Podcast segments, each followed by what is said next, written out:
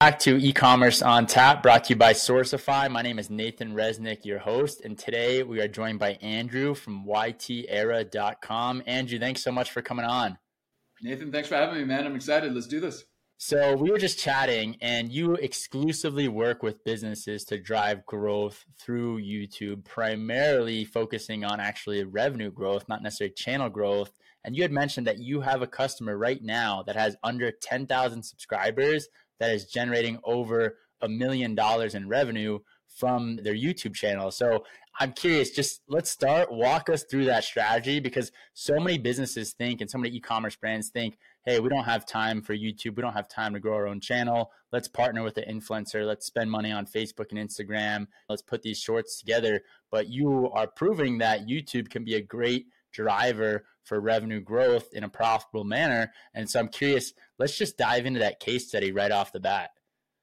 Yeah, I'd love to. I'm super passionate about this stuff because I think a lot of entrepreneurs, businesses, professionals immediately write off YouTube saying, oh, I don't have time. I don't know what to do. I don't know how to use the equipment or whatever the excuses they're coming up with. Unfortunately, the reality is I would be willing to bet real money that your competitors are valuing building an audience, an organic audience on the YouTube platform. As a marketer, and I've been in the game for a long time now, I can make certain assumptions about people. It's actually really difficult to make accurate predictions for a specific individual. But when you're looking at a large group of people, it's super easy to make very accurate predictions. For instance, Nathan, you and I don't know each other, but I know with a pretty reasonable level of certainty that when you need to search for content, you're going to go to Google. But when you want to learn about something, whether it's about e-commerce or training your dog or anything, you're going to go to YouTube. You're going to type in a search query on YouTube and you're going to learn a new skill or answer a question. People don't do that on Facebook or LinkedIn or TikTok or Instagram. Name the platform. YouTube is the number 2 website on the planet, the number 2 search engine on the planet. And some metrics actually show it in the number 1 position. So to me, it's crazy when a business goes, oh, we don't have a YouTube channel. Why? Because everybody's on YouTube. With Marketing 101, fish where the fish are. Everybody is on YouTube. And if you're not on YouTube, I can almost guarantee your competitors are, and they're going to grab the market share, the attention that you should be capturing. I will argue this until I'm blue in the face. The most valuable asset, the most valuable currency on the planet is your time and attention. It's not real estate, it's not money, it's not cryptocurrency, it's not oil, it's not gold, it's not any of that stuff. It's your time and attention. And you don't have to really go that far, whether it's Alex Hormozi or Grant Cardone, or you look at any successful person in whatever niche it is you're in, and it's very likely that they have a very aggressive YouTube evergreen campaign. So let's back it up to this case study that we were highlighting earlier. So I have a client. Full disclosure, it's not an apples and apples comparison here. They're not e-commerce. They're actually financial education, financial services, okay? So high ticket, we're talking about high ticket item. And we have a process that we follow. And I'm happy to drill deeper into this if you want to pick my brain on that part. But we have a way to track the trackable gross revenue that is being generated from. And as of right now, at the time of this recording, what day is it? It's September 12th, 2023. Last I checked yesterday or a couple days ago, they were at $990,000 in gross trackable revenue for a channel less than 10,000 subscribers. Why? Because what me and my team obsess over more than anything else is our client's viewer. That's why we're able to get our results for our clients, because to be honest, our clients are secondary. We obsess over our client's viewer. If you bring value to the viewer, everything else takes care of itself, okay? We're not worried about going viral. We're not worried about going crazy bazonkers on the trending page or what have you. We're worried about attracting the right viewers, not the most subscribers. Subscribers are just a vanity metric at the end of the day. Attract the right viewers, then those viewers will enter your funnel. A portion of those viewers will convert into leads, and then a portion of those leads will convert into paying clients or customers, depending on what your product or service is, right? And if you treat YouTube the right way, you are now leveraging one of the world's most powerful AIs on the planet. Everybody's talking about AI right now. But the thing is, I've been using AI for years because YouTube switched to an AI model back in 2013. Everyone's losing their minds over AI. I'm like, this isn't new. We've been using AI for forever and a day. Leveraging one of the most powerful AIs on the planet to make sure that it's putting a spotlight on your brand. Let me put it this way, and then I'll pause. What's the number one pain point for any business, any professional, any business? They want their brand to be put in front of the perfect person at the perfect time. Honestly, if you can solve for that, you can blow up any brand. You really can. You can blow up any business. You can be hugely, wildly successful. What's the number one thing that the YouTube AI obsesses over 24/7, 365? Let's put the perfect video in front of the perfect viewer at the perfect time. It's amazing. That's almost mind-blowing. I really liked and I found really interesting your point on how YouTube is a search engine, right? Because so many people think about driving growth through SEO and just focus on Google. And I'm curious, what is the equivalent of like SEO on YouTube, right? And how do you actually track and understand the search volume for certain keywords on YouTube? I'm sure there's tools out there on Google. I know there's like Ahrefs, there's SEMrush, there's a lot of tools that you can track, or even just Google Keyword Planner that you can track search volume through Google search. There's got to be an equivalent for YouTube. How should someone go about understanding and putting a plan in place to actually rank for the right keywords on YouTube and have an SEO strategy on YouTube? Great question. Okay, so I'm actually going to piss some people off with my answer though, okay? So little heads up for you there. So let's do macro, micro. Let's start wide and then zoom in. I got to preface this, okay? I think there are too many people out there, too many businesses, even and too many creators that put too much emphasis on search. When you look at the data, and the data doesn't lie, only 10% of YouTube views, I'm talking globally around the world, only 10% of the views are generated through search. Or as a result of the search algorithm.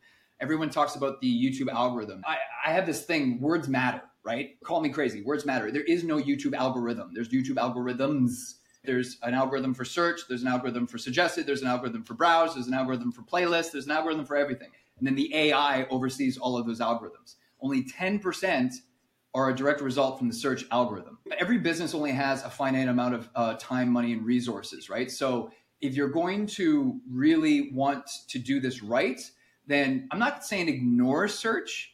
There's definitely a time and a place, especially if you're launching a brand new channel or if your channel is still on the smaller side, or maybe it was inactive for the last 3 years and now you're kicking your butt trying to say, geez, I'm listening to this amazing podcast. I need to get my butt in gear. I need to get more active and get my brand more active on the YouTube channel. So there is definitely a time and place to treat search with a higher priority. But when the channel gets some momentum, I would definitely advise 98% of your attention should be now optimizing your content for browse and suggested, because that's how you're going to really blow up and dominate your niche. And it's less so search. Okay. Now, having said all of that, one of the main objections people will have as far as not creating a YouTube channel is, oh, I don't know what to make. I don't know what to talk about. If you're in business, that's a terrible excuse, because you should, and if you don't, you should start. You should be collecting a list of FAQs, whether these are regular questions that people are asking you over and over again. If you're at the point where you're getting sick of answering the same questions about your product or service, ding, that's a big red flag that should be like waving in your face, telling you that you need to make a video on that. Because if your prospects and your existing clients are asking you those questions, chances are there's a lot of other people that don't know about you that are asking the exact same questions. And many of them might be typing in those search queries in the YouTube search bar as we speak. Right? Now, let's say you don't have a YouTube channel, but your competitors do. Awesome. YouTube is a public platform. Go to their content and don't even watch the video. Just scroll through the comments section and start collecting that data. There is gold in the comments section. Look for the common pain points that keep popping up over and over again. Look at the comments of them sharing praise for the content creator, certain things that they love about the content creator's videos, certain things that they hate about the content creator's videos. Look for patterns. Look for certain keywords and search terms that keep popping up over and over again that make videos, and make sure you're using the exact same language in the title, okay? You might have noticed I haven't talked about Ahrefs. I haven't talked about keyword search and all of these keyword tools out there. The truth is those tools don't actually have access to the real data that YouTube and Google are using. So when you need to make SEO-optimized videos on the YouTube platform, there's only one thing that I use. There's only one thing that I trust. I guess I could break it up into two different things. Google Trends, and even Google Trends doesn't give you the exact data. It's all scaled out, right? So that if you compare different search terms, and I'm sure everyone listening to this has tried using Google Trends at least once, you'll notice that a certain search term or keyword will be rated as a 100, not because it's got 100 searches, but because out of all the search terms that you're measuring against each other, this is the number one best performing search term, because Google/YouTube is not releasing the actual data for us. So if Google Trends isn't showing you the exact actual numbers, then how accurate are some of these other tools, right? Not so accurate when you really dive into how some of those tools are put together. So use Google Trends to give you some insightful data as far as anything that is trending up, trending down, or flat. That is huge. And then obviously you can compare different search terms and keywords against each other to determine which terms you need to be absolutely making content on and what stuff can wait. So there's that. And then the next one, it's so obvious. No one's doing it. People aren't doing it enough. The Google search bar and the YouTube search bar has an autocomplete. You go into the search bar, you start typing in anything about your niche, your industry, your products, your services, and an autocomplete menu bar will populate. There's some gold in there, and we can reasonably assume that the option that YouTube or Google's giving you at the top has more search queries than the option that is giving you at the bottom. So start at the top, make a video on that one, then make a video on the next one, then make a video on the third one, then make a video on the fourth one, and then just go with. Honestly, I find a lot of people are wasting their time, money, and effort on a lot of these tools. In some cases, they're paying a lot of money for these tools. And if they just did those two things, Google Trends and use the autocomplete in the search bars, you're going to. Right. Makes sense. It's so interesting to me that only 10% of YouTube traffic comes from search. That's a crazy statistic. That's pretty eye-opening. And I think it goes to show that you really have to hone in on your niche and create content that is interesting to them. I'm curious because I think a lot of e-commerce brands, one of the biggest questions they're going to have listening to this is, how polished do my videos have to be, or can I just get started? Because I've searched on YouTube and put in a query like, how to fix my trailer hitch or whatever it may be. And it's such a low quality video that has 500,000 views. And who knows, maybe the guy is selling a hitch that makes it easier for my truck or whatever it may be. And so I guess I'm curious from your perspective, or from an e-commerce brand's perspective, how polished do their videos really need to be to get started? Or can they just get started by creating content themselves? And is that going to start driving the needle at least a little bit? Really great question. Okay, so I'm going to first give you the answer that everyone hates, but it depends. It depends. But now I'm going to let me drill in. I don't care what product or service you're offering. You need to drill down onto who your perfect buyer avatar is. And when you drill down on who that individual is, that should give you the answer. Does it need to be more polished, or does it need to be more winging it type content? And so once you have a crystal clear understanding of who your ideal viewer, ideal buyer avatar is, start making content. If it's not resonating, if things are not going in the direction or not growing as fast as you expected, then try something else. If you've only been creating polished content, then start making some less polished content, and vice versa. The truth is, you won't know until you test. That's another answer that marketers always give that people hate. But the truth is, you got to test. You just got to test it, right? There are times, and then every YouTube channel really should have different buckets of content anyways. So let's say you have an e-commerce channel and you're going to include a podcast. Podcast isn't scripted. Podcasts aren't polished. And you're going to immediately establish yourself as a thought leader, just as you are, Nathan, because you're inviting speakers on. You're the host. You're driving the narrative. You're the thought leader because you're inviting all of these experts on the show. So that's an example of less polished content. And then you actually make a script for your ideal viewer, your buyer avatar. Make a script, record it, give it to a video editor. They're now giving you B-roll and stock images and sound effects and background music and lower third pop-ups. And they're doing all of those engagement techniques. Now that's an example of more polished content. You start pumping out both kinds of content. The channel will tell you what's performing great and and then what you need to do is follow the 80-20 principle. If 20% of your content is getting you 80% of the views, 80% of the watch time, then just double down on what's working and discard what's not. Any good YouTube professional is going to give you that advice. You got to hit the record button. You got to hit the record button, get content out, measure the results, and then just double down on what's working. Makes sense. Andrew, this has been some incredible insight. We get a lot of brands listening in that are interested in YouTube. What's the ideal customer profile of YT Era? Who do you really look to work with from a brand perspective? Yeah, great question. Thanks. I have an online course. So some people have more time than money, and other people have more money than time. So for people who don't exactly have a massive budget, we've got an online course. Go to yt4business.com, get the course. I literally downloaded everything in my head into that course.